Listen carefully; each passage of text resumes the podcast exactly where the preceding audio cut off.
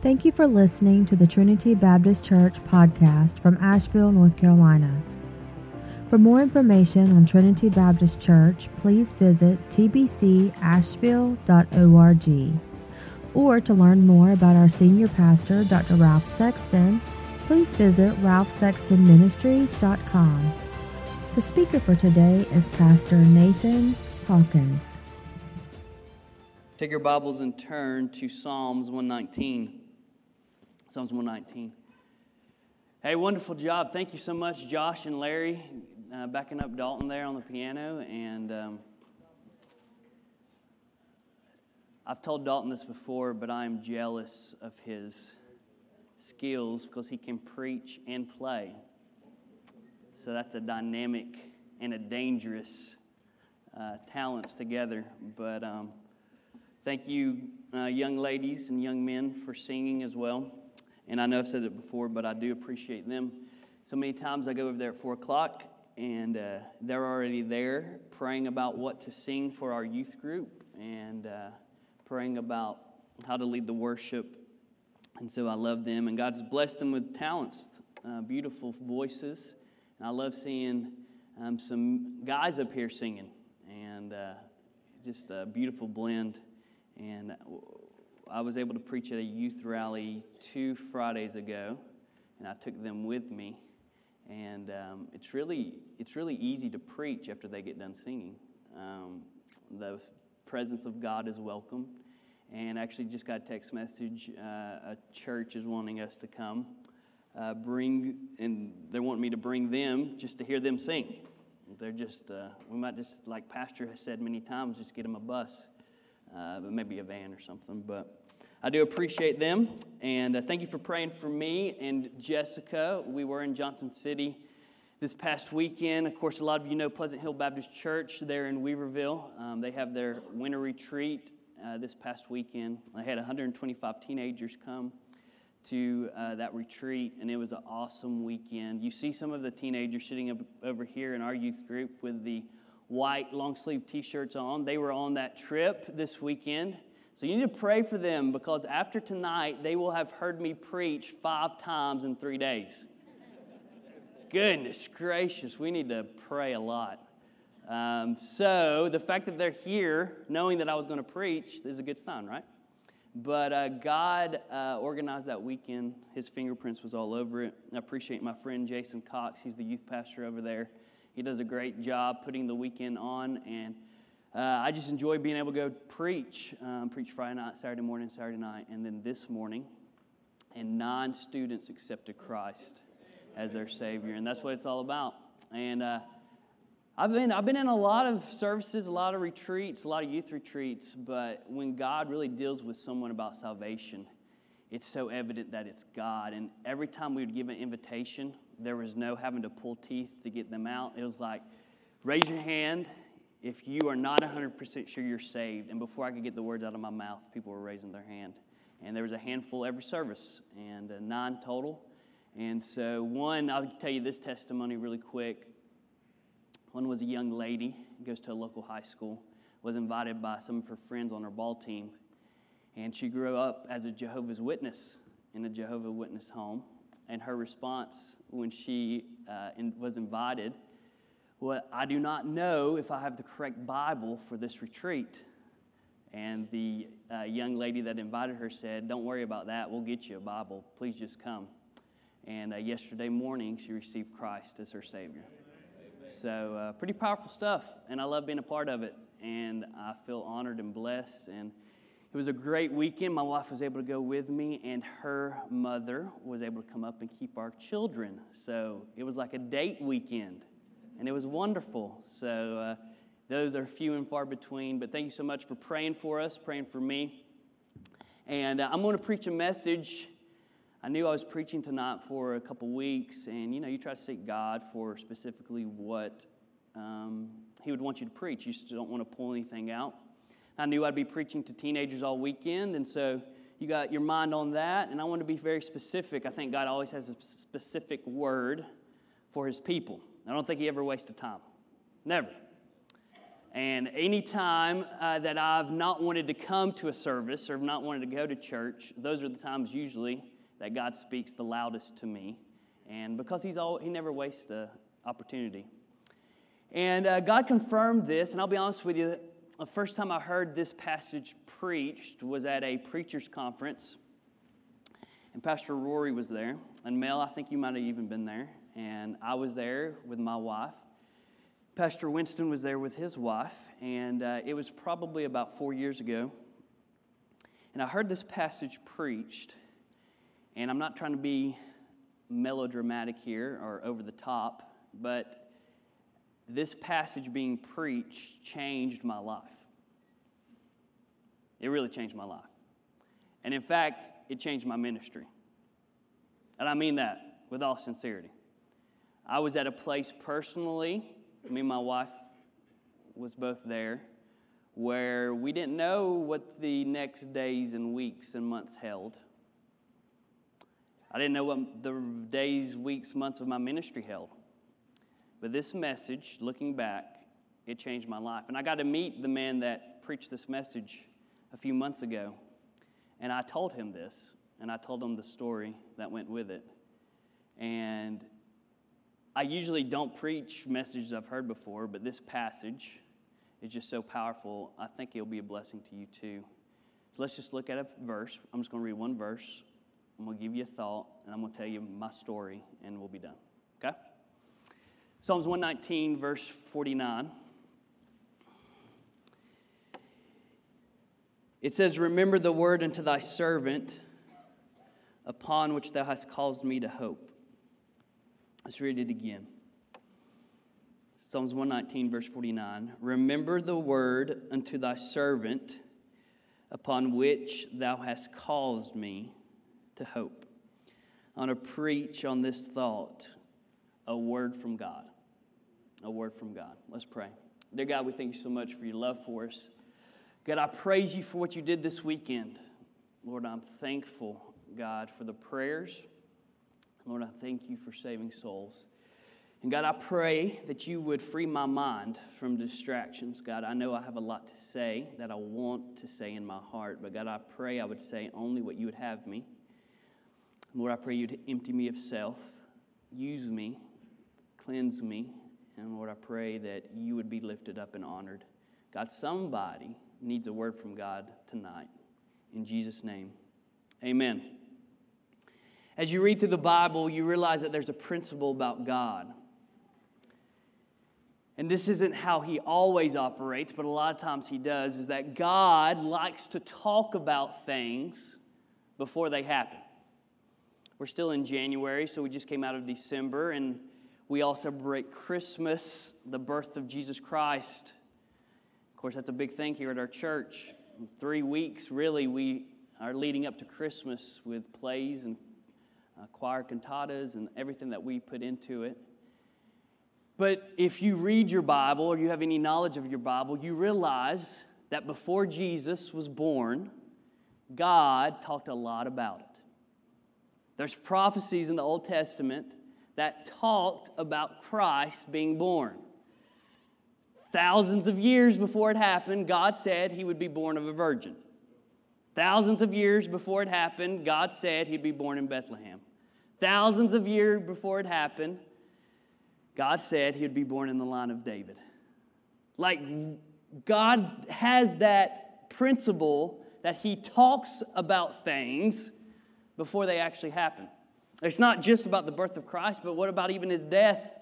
Think about how many prophecies in the Old Testament. We're not going to take time and look at all these passages, but think about how many prophecies were even written in the Old Testament thousands of years before Christ would even be on the cross. Think about this thousands of years before the Romans would even invent this thing called crucifixion, thousands of years before that, they would prophesy of Christ's death. And then I do not have to tell you this because I know where you go to church, but obviously the Bible talks about his second coming. Our pastor has one of the great, is personal opinion, greatest, is the greatest voice on prophecy in the country. And so we know all the prophetic chapters. We have a insight that most Christians, you do understand that. Most Christians do not have. And so we have this knowledge that God likes to talk about things before they actually happen. Why would God do that? For two reasons. God would do that, number one, because once it actually happens, then God receives all the glory. If He says it's going to happen, and then a week later, or a year later, or a thousand years later, it happens, then who receives the glory? God, because He talked about it, He prophesied it. But not only that, we've heard our pastor even talked about how prophecy, even though we live in a messed up world, should encourage us as believers. So, why would God talk about something before it actually happens? Number one, because when it happens, He's going to receive all the glory. And number two, it will encourage the believer when they hear God talk about something and then it actually happens, that encourages us that the Bible is true, that my God is still on the throne, and I don't have to worry. Do you understand that? And so I want you to understand that principle before we go into this because this is really what it's talking about. Listen to what the verse says. He says, Remember the word unto thy servant upon which thou hast caused me to hope. I want you to notice a few things about this verse. Number one, notice the first word. He says, Remember. Can we just be honest? What in the world are we doing as human beings telling a omniscient, all knowing, never forgetful God to remember?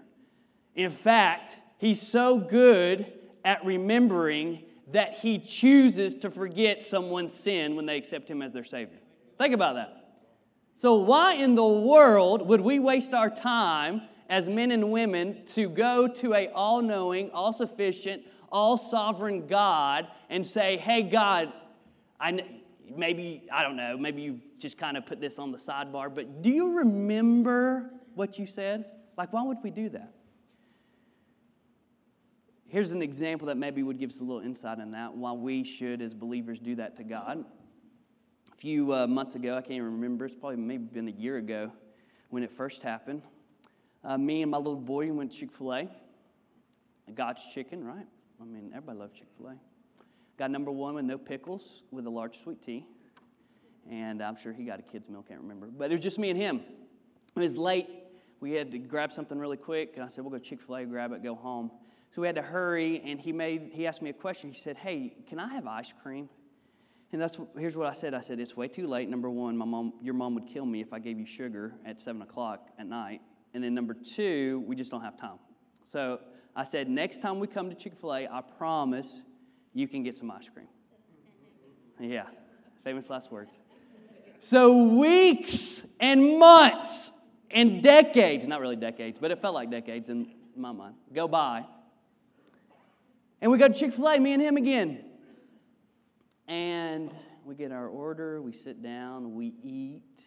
I'm like, okay, come on, buddy, finish up the chicken, we gotta go. And he said, this, is what this was the four year old's words Hey, dad, remember you told me next time we come to Chick fil A, I could get ice cream? What? Like, are you serious? I didn't remember. But he did because he wanted that ice cream. And I will say, Chick fil A has wonderful ice cream. So I went and got him ice cream. You know what? I feel like that's what the psalmist is saying here. Is what Zay was telling me. Hey, Dad, right now I'm in a situation where I cannot get ice cream, but do you remember what you told me? Do you remember months ago when you said, when we come back to this place and we get in the same situation, that you will get me ice cream? That's what the psalmist is saying. Hey, Father, you remember?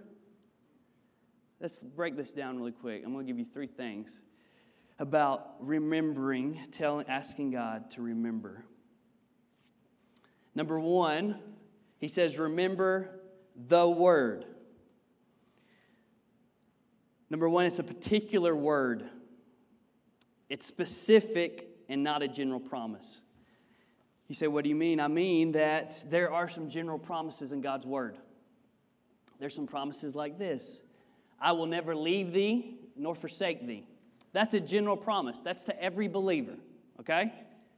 Anybody that has Christ as their Savior, He promises, I'll never leave thee, I'll never forsake thee. That's a general promise. What about this one? I can do all things through Christ, which strengthens me. That's to every believer in this room tonight.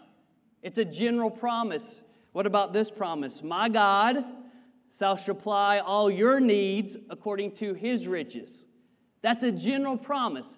All of us can claim onto those promises out of God's word tonight as believers and say, God, this is what you promised me. But it looks like here in the psalm, when the psalmist writes, verse 49, it's a specific word. It's not another promise he made to somebody else, but it's a specific word. Because he says, Remember the word. Not a word, but the word that you spoke to me. So, what could be the word that he's talking about here? I believe in, if you apply it to any of our lives, the word could be about anything in our lives. It could be about a call that was placed upon our life that we've not yet seen the fruit of yet. And we say, Remember the word that you spoke to me, God. It could be about a marriage. Marriage ever go through a hard time? Why, sure. But sometimes, even as a husband and wife, you have to go to God and say, I remember what you spoke over my marriage. I remember what you put in my husband and my wife's heart. I remember that. It could be about a call, it could be about a marriage, it could be about a career, it could be about a present problem and a present circumstance. What about this? It could be about a prodigal son and a prodigal daughter. You may have to go to God and say, God, I remember the word you gave to me about my son, about my daughter when they were five, when they were six, when they were seven years old. I remember when I would pray over them in their crib. I remember when I would pray over them in their bed. And right now, they're not serving you, and right now, they're far away from you. But God, I remember the word that you spoke to me, and I'm going to claim it. It's a specific word. What about this? It could be about an impossible situation, and God gives you a word about it. I'm not trying to be weird or mystical tonight, but God may not speak to as an audible voice to anybody, but He will speak to your heart. He can give you a word to your heart, to your soul, that nobody else is going to hear that nobody else is going to know about, but you know about. God's going to speak it to you. So I don't know what that word is, but God speaks specifically on these things. I was preaching something similar to this to teenagers, and God is speaking to them. And I, I told them sometimes you uh, sacrifice for the generic the world offers when God has specific things that He wants to speak into your lives. They're going to make decisions about college. I believe with all my heart, God has specific college for each one of them. They're going to have decisions about who to marry and who to date. I believe that God has specific person for them to date and for them to marry. But we have to pray that way. We have to pray specifically to receive the specific request and God's going to speak those things. Listen, I didn't have my whole life mapped out when I was 18 years old, but I had to take a step by faith. God, I know you're speaking to me about this. I know where you're speaking to me about where to go to college. And God, I know what kind of woman I want to marry. I want to marry, number one, somebody who's saved. I want to marry somebody who wants to be in ministry. And these were specific things. And praise the Lord, He gave me one. I mean, I still remember the first time I saw her on campus. Pensacola Christian College, Pensacola, Florida, blonde hair, blue eyes. I said, I looked at my friend, I said, Who is that? He said, I don't know. And I said, You've been hanging out with one of the other girls she's hanging out with. How do you not know? And then the rest is history. I'll have to tell you that whole story sometime. He had to, God actually sent a snowstorm to the airport in Atlanta to cancel all the flights just because she would have to find another ride down to college. Am I telling the truth? I know that sounds crazy, but that really did happen. And the only person that her and her friends could think of that would be coming through Atlanta would be Nathan and his friend who lives in Asheville and had to come. And I told my friend, I said, listen, when we pick up Jessica, you have your car, I have my truck. This is how this is going to work. You get the luggage, I get the girl.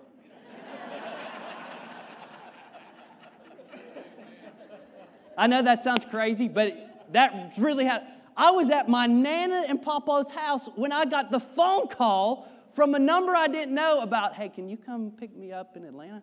And I was like, the Lord answers prayers.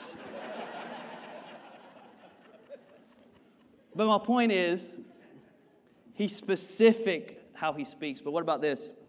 Not only is it a particular word, but it's a personal word. He says, Remember the word unto thy servant. It's personal, it's thy servant. Think about this when Samuel anointed David to be king. You guys know the story. He tried to anoint all of his other brothers. And Samuel looks at Jesse and says, Is this, is this it? Do you have any other sons? Like, I know God sent me here with a specific word to anoint somebody the next king of Israel, but none of these boys work. He says, I got one more boy, and he's out keeping the sheep. And so he, get, he sends a servant, says, Go get my boy David. David comes in. Samuel takes the anointing oil on David's head and anoints him as a young boy to be the next king of Israel. That word from God was only for David. It was not for any other of his brothers. It was only for David because it was a personal word and it would not work for anybody else. But think about this. As soon as Samuel, here, I'm David, Samuel's here, he anoints me king. Did David go immediately to the palace in Jerusalem and sit on the throne? In fact, it was a long time before he did, was it not? And in fact, did he not have to run for his life from the current king? Do you not, I believe with all my heart that there was moments when David was hiding from Saul in the caves that he questioned the word he got from God. Do you not believe that? God, I mean, I know what I witnessed. I know, I remember Samuel pouring the anointing oil over my head and him saying, I anoint you the next king of Israel. Like, I know I didn't imagine that, but right now I'm having a very difficult time understanding and realizing and seeing how all of this is going to work out. And I believe there were certain times in the life of David, even hiding in the cave, running for his life, that he got down on his knees and he said, God, it really doesn't look like what you told me is ever going to be true. But by the faith that I have, I remind you the word that you spoken to thy servant that I'm going to be the next king of Israel. And one day, David sat on the throne of Israel. But it wasn't immediately. And that's sometimes the hardest part. And that's what leads me to my last point that I want to say here, and then I'm going to tell you how this applied to my life. It was a, per, a particular word, a personal word, but it was a prophetic word. What's the end part of the verse? Remember thy word unto thy servant, for it hath caused me to hope. Something that God said caused the reaction of hope. That's got to be a pretty strong word. I mean, that's a pretty strong word for me to hope in something. And so he says, Whatever you said, God, there was something that spoke to my heart to the fact that my present situation and circumstance would not be my future. That's, the, that's how hope works, correct? Hope is whatever you're going through now, you will not have to go through it later because you have hope. And so the servant says, You spoke something to me, God. And what you spoke to me says that my current situation and my current circumstance will not be my future situation and my future circumstance. So you do not, as a believer, when God speaks a word into your life, you do not have to accept the status quo of living. You can have hope that there is a God who loves you enough, that has a plan for your life and a purpose for your existence, and you do not have to let the enemy steal your joy based upon your current situation or circumstance. That's what he's saying. You spoke something to me that caused hope to rise up in me. Just like a four year old boy, as his dad said, Not right now, son. I know you really want ice cream, but your current situation, your current circumstance, you can't have it. But one day, when we come back, you can have ice cream. But here's the problem about a prophetic word. I mentioned it with Dave, the story of David. The problem with a prophetic word is you have to wait.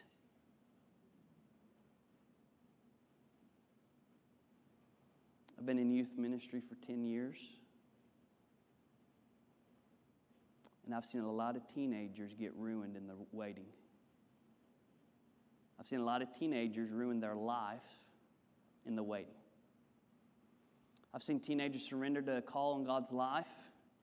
But that's the thing. Here's what the Bible says in 1 Peter I will exalt you in due time. So there's a waiting period in there. And they get frustrated and they give up and they quit in the waiting. Listen, I don't know every situation, every circumstance, but if you have a prodigal son and a prodigal da- or a prodigal daughter, don't give up. Right now, you're in the waiting. But God can speak a word into your life. Maybe you're dealing with a sickness, maybe you're dealing with a disease, maybe you're dealing with something that's unknown. Don't give up in the waiting. That's the hardest time. The hardest time when God speaks a word into your life about a future circumstance. You know God's plan, you know God's purpose, you know what He's put inside of you to do, to accomplish. But the hardest part is the waiting. I mean, that's the hardest part about anything in life is waiting. Who likes to walk into a restaurant here? You got a 45 minute wait. Nobody. You want it now. We live in an instant society, but God says sometimes you have to wait. Just be patient. I've seen so many teenagers, people, waste their call, lose their future, and sacrifice God's plan for their life in the waiting. God is speaking to you in the waiting, but the question is are we listening? Now, I'll be honest with you. I like to tell stories when I preach, but sometimes it's hard to tell personal stories. It just is. And I know a lot of you know the story about how our, God blessed us with our two kids. Maybe some of you do not. But I have never, ever, ever publicly told the whole story. And so while I was praying about God, what do you want me to preach this Sunday night? This is the verse He gave me, and this is the message He gave me. And I was good with all of that. And then He says, You need to tell your story. And I was not good with that. And I actually, on the drive, even from Johnson City this afternoon, I kind of bargained with God that I didn't have to tell my story. But He said, You need to tell it. Somebody needs to hear it. And so, if God's good enough to me to give me a story, then I'll share it. But it's a very long story, so I'm going to try to keep it short and brief. But as a lot of you knew, I grew up in this church. God called me, went to college, married my wife. God called us to Alabama to serve in a ministry down there for five years. And so we'd been married for four to five years. And, you know, you uh, enjoy that time together in marriage and then, you know, you have that desire God put in your heart to have kids. And we realized that it wasn't coming easy. And in fact, you know, there was some wondering, well, will we ever be blessed with kids? And it was November, I believe, of 2014. And Jessica, my wife, found out she was pregnant. And in the midst of all that, God began to move in our hearts about leaving our ministry in Alabama. He had opened up some positions up here in Asheville to come back home, take a position at a private school. Pastor had talked to me about a part time position here at the church. But nothing was finalized, and I was coming to January of 2015, and I had to start making some decisions if I was going to leave the ministry down there and move up here. I mean, there's a lot of big, huge steps. And so we found out we were pregnant in November. We were not going to tell anybody. We, we were elated, excited. And so we were like, maybe God is going to move us back up to Asheville. I mean, this is like, seems like perfect timing. So we came up on a Friday to meet with Pastor in his office just to talk about the possibility of getting part time here at the church. And we meet with Pastor. This was on a Friday, and Pastor says, Hey, it's yours. You can come on part time. You can come help Pastor Rory with the teens and see where God leads and directs from there. And we left that office and we were pumped. I had just confirmed my other position there at the private school. And so we were like, oh my God is unbelievable. He gives it, we get pregnant in November, and now God's moving us back up to Asheville, and it's like we were on cloud nine. I mean, everything that we had possibly prayed has come true. And the next morning, we took Jessica to the ER, and we realized very quickly that we were going to lose our baby in less than 24 hours. Cloud nine to walking one of the darkest paths of our life.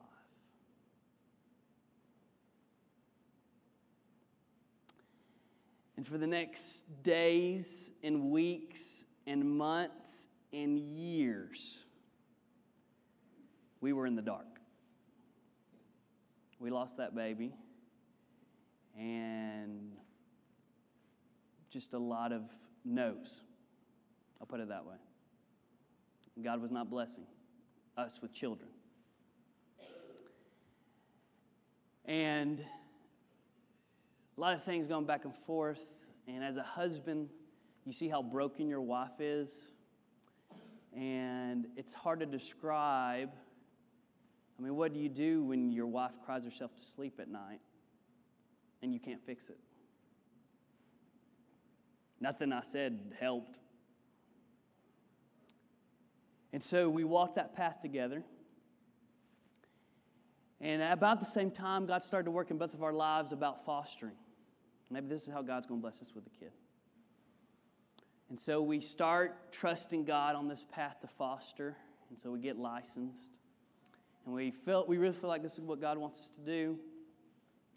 So we start to receive phone calls about this kid, about this baby. And every time we would say yes, we would get rejected. Every time. And in fact, it got to the point where we were just tired, where we were just broken, and we called DSS and we said, Do not call us anymore. Like, we just need a break. So we tell them not to call us, and I'm here actually in June getting ready in 2017 to take our young men on a camping trip. So I'm here at the church. Winston's here with me. Chris is here. We're all trying to get the guys ready. I think, did Chris, you took the van maybe? I can't remember all the details. But I get a call from my wife and says, You're never going to believe this, but DSS called us again.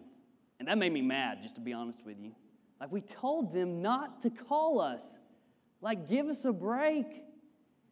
And she's like, I know we told them, but they feel like that this is a good situation for us and that they, we were on their mind and it's a two year old boy, and he needs a home tonight.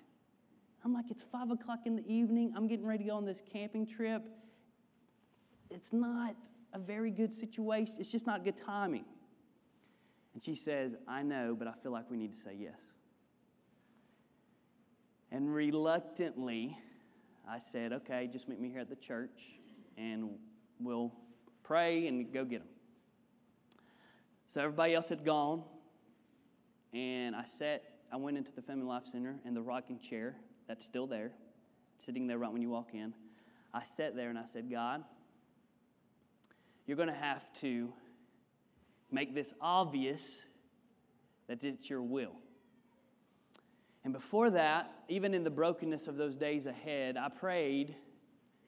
You get to a point when you're going through a battle like that where you can't read your Bible like you want to. You can't even pray like you want to. And I remember being in my living room my wife was at work, just got home, and I just said, You know, God, my wife's broken, I'm broken. I need a word from you. Like, I don't want to read my Bible. I don't want to listen to a message. I don't want to listen to a sermon. I just need a word from you.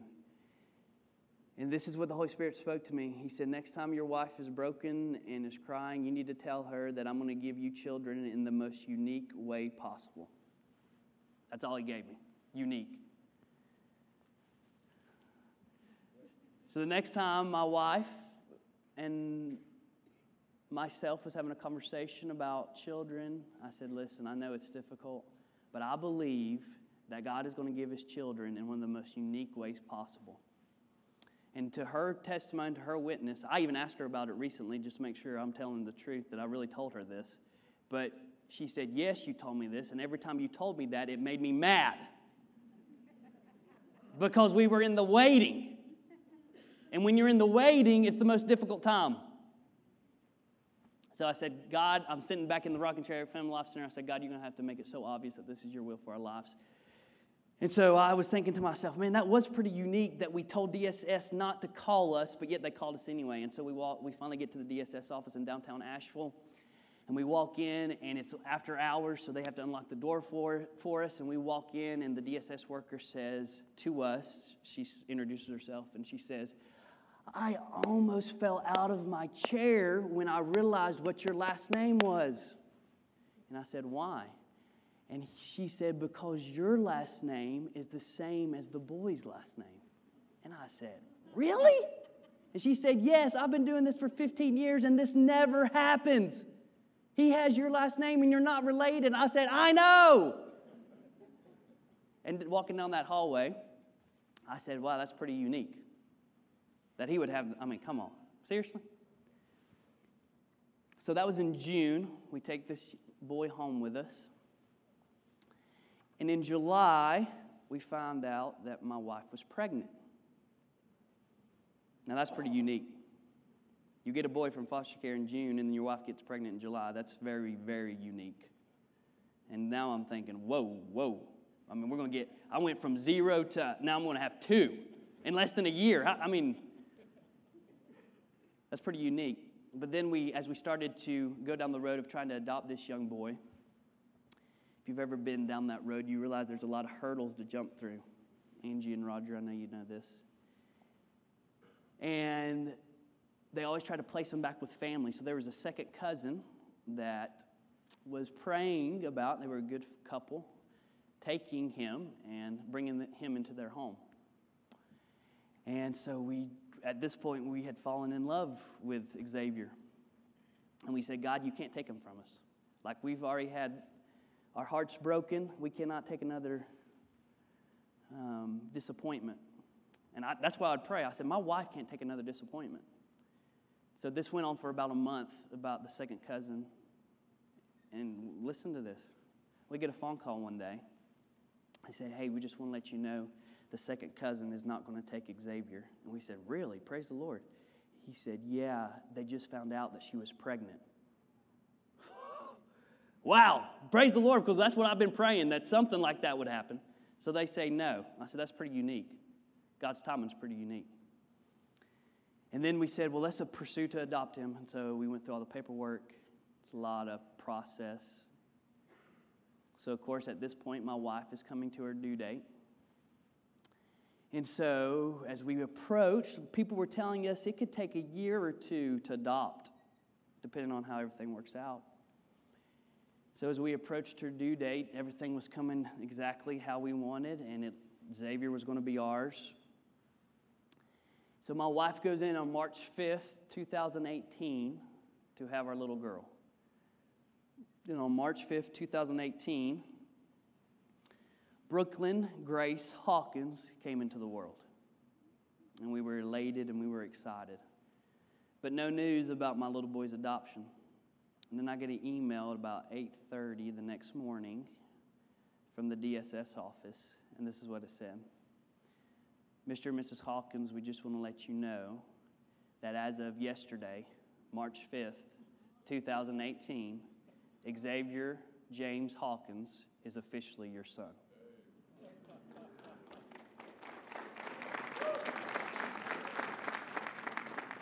So on my daughter's birth certificate, it says born March 5th, 2018. And on my son's adoption certificate, it says adopted March 5th, 2018. That's pretty unique. But can I say that in the waiting, I didn't see all that. In the crying yourself to sleep, you don't see all that. I want to finish with this. I didn't tell you the whole story about the Chick fil A. I go get my little boy's ice cream, and I bring it back to him, and I sit it on the table, and I put it in front of him. I never forget this. I didn't really connect until I really studied out this message, and then it just hit me. I was telling Rory this in the office. I put it in front of him, and I say, uh, Hold on, I'll go get you a spoon. And this is what he said He said, Dad, already got a spoon.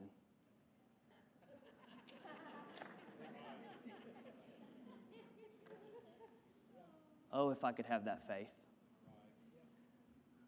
I'm going to just go ahead and get the spoon. I know dad is going to get me the ice cream because he told me that he would get me the ice cream. So I'm just going to go ahead and have the spoon. And then when he brings the ice cream, I'm going to be ready. Is that not faith? That's faith so much that you believe it's going to be a fact. That's what we talked about in the office. And listen, I don't know the situation, the circumstance. You know what I thought about this message? And I even talked to Winston about it and I asked him if it was okay if I was mentioning it. But I thought about Musette and about all those prayers she had to pray for her grandson. And how many times, as a grandmother, she prayed for her grandson that was out in the world. And I bet your prayers went like this God, you know the call you have upon Winston's life. And right now, he's not serving you and he's not living for you and he's out in the world. But I believe and I remember what you spoke to me about my grandson. And she's not here anymore, she's gone to heaven. But I believe when Pastor Winston gets up here and stands behind this pulpit and preaches the Word of God, it's on a grandmother's prayers and a grandfather's prayers, and it's because somebody didn't give up. I don't know the situation or circumstance, but maybe we just need to find a place in the altar or in the sanctuary tonight as they come to play quietly a song of invitation and just remind God of something. Lord, right now, I don't see it. And to be honest with you, I'm having a hard time believing it. But God, through your help and through your name, I claim it.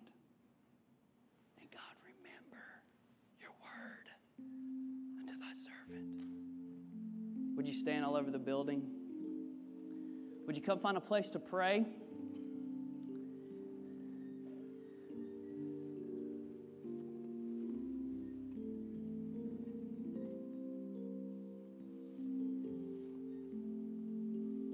Don't give up in the waiting.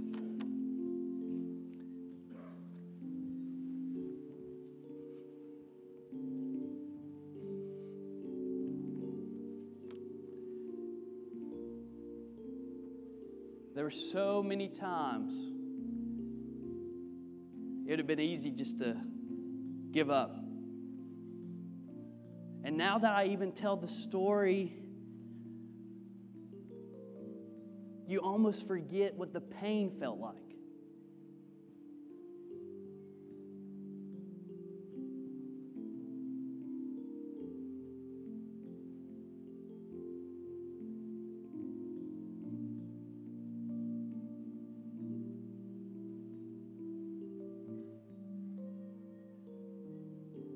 I believe with all my heart that most of the time when it comes with God, the greater the pain, the more the pain, the greater the joy is going to be on the other end of it. Like, I got to believe that. If that's not true, then it's going to be hard to get through this life.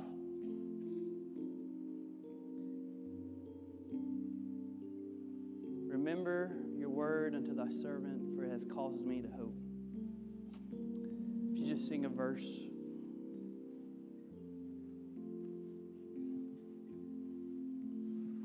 The Savior is waiting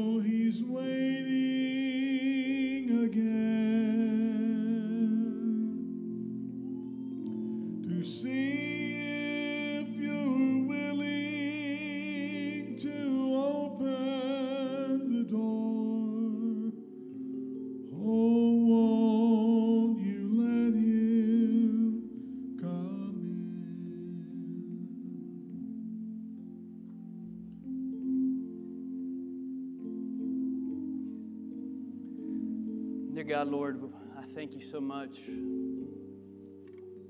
for the story that you've given me and my family. And Lord, I'm so humbled because I know that it could be a lot different. And God, I know that there are situations, circumstances that, God, right now it doesn't look like it's a good ending, but God, you can speak into those. You can speak into the darkness, you can speak, speak into the doubt, speak into the disappointment. And God, we claim it. I just, just was talking to my brother this afternoon about praying God's word, praying a prayer, and seeing God answer and claiming it. God, we have that power. God, we have the power in the name of Jesus. Lord, the enemy wants us to quit in the waiting. God, he wants to destroy us in the difficulty. But Lord, I pray that each couple, each family, each marriage, God, each impossibility, God, you would speak into. God, I pray we would not give up. Lord, time and life is so short. Lord, I pray you would be lifted up. God, you receive all the glory. God, the reason I had that story is because you receive all the glory. The reason I tell that story is so that you would receive all the glory. Well, we love you, God. We praise you. We thank you. Thank you for your word. I ask these things in Jesus' name. Amen. Thank you for being with us today. I pray that today God spoke to your heart. You know, it's one thing to hear Ralph talk, it's one thing to hear a choir sing, it's one thing to hear a group bring a special song presentation, but it's altogether different when you're sitting there in that hotel room, in your house, maybe listening on your phone while you're at work, and God speaks to your heart. That's not me. That's not a Baptist, a Methodist, or Presbyterian church. That's God. That's personal. That's you. And the Bible teaches quite clearly that when God touches your heart, when He speaks to you, that you can call upon the name of the Lord Jesus Christ. This Bible teaches that all of us have to have Him. You say, Well, Brother Ralph, your dad was a preacher. My dad being a preacher couldn't help me. Well, you say your mama taught Sunday school and she prayed. That couldn't help me. The Bible says that we've all sinned and come short of the glory of God. The Bible says, not me, not the Baptist, the Bible says that there's none righteous, though not one. Today is the day of salvation. You can begin anew. It can start over. The past can be covered by the blood. You can get out of living in your rearview mirror the guilt, the problems. God can forgive you and you can start over today. You say, Brother Ralph, how's that possible? Well, a simple prayer is that very beginning. God, be merciful unto me, a sinner. I'm sorry for my sin. Please forgive me. And I promise you, God, from this day forward, I'll serve you with the rest of my life. You can begin again in Jesus Christ. I want to encourage you to read your Bible. If you don't have a Bible, you call us, you write to us. We'll send you a copy of the Word of God. And I want to encourage you to get into a local church, a church in your community, that you can have a fellowship of faith that will help you grow and teach you about the Word of God. Today's the day of salvation. This is the first day of the rest of your life.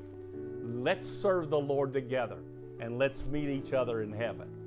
I'll be praying for you, and I ask you to pray for me.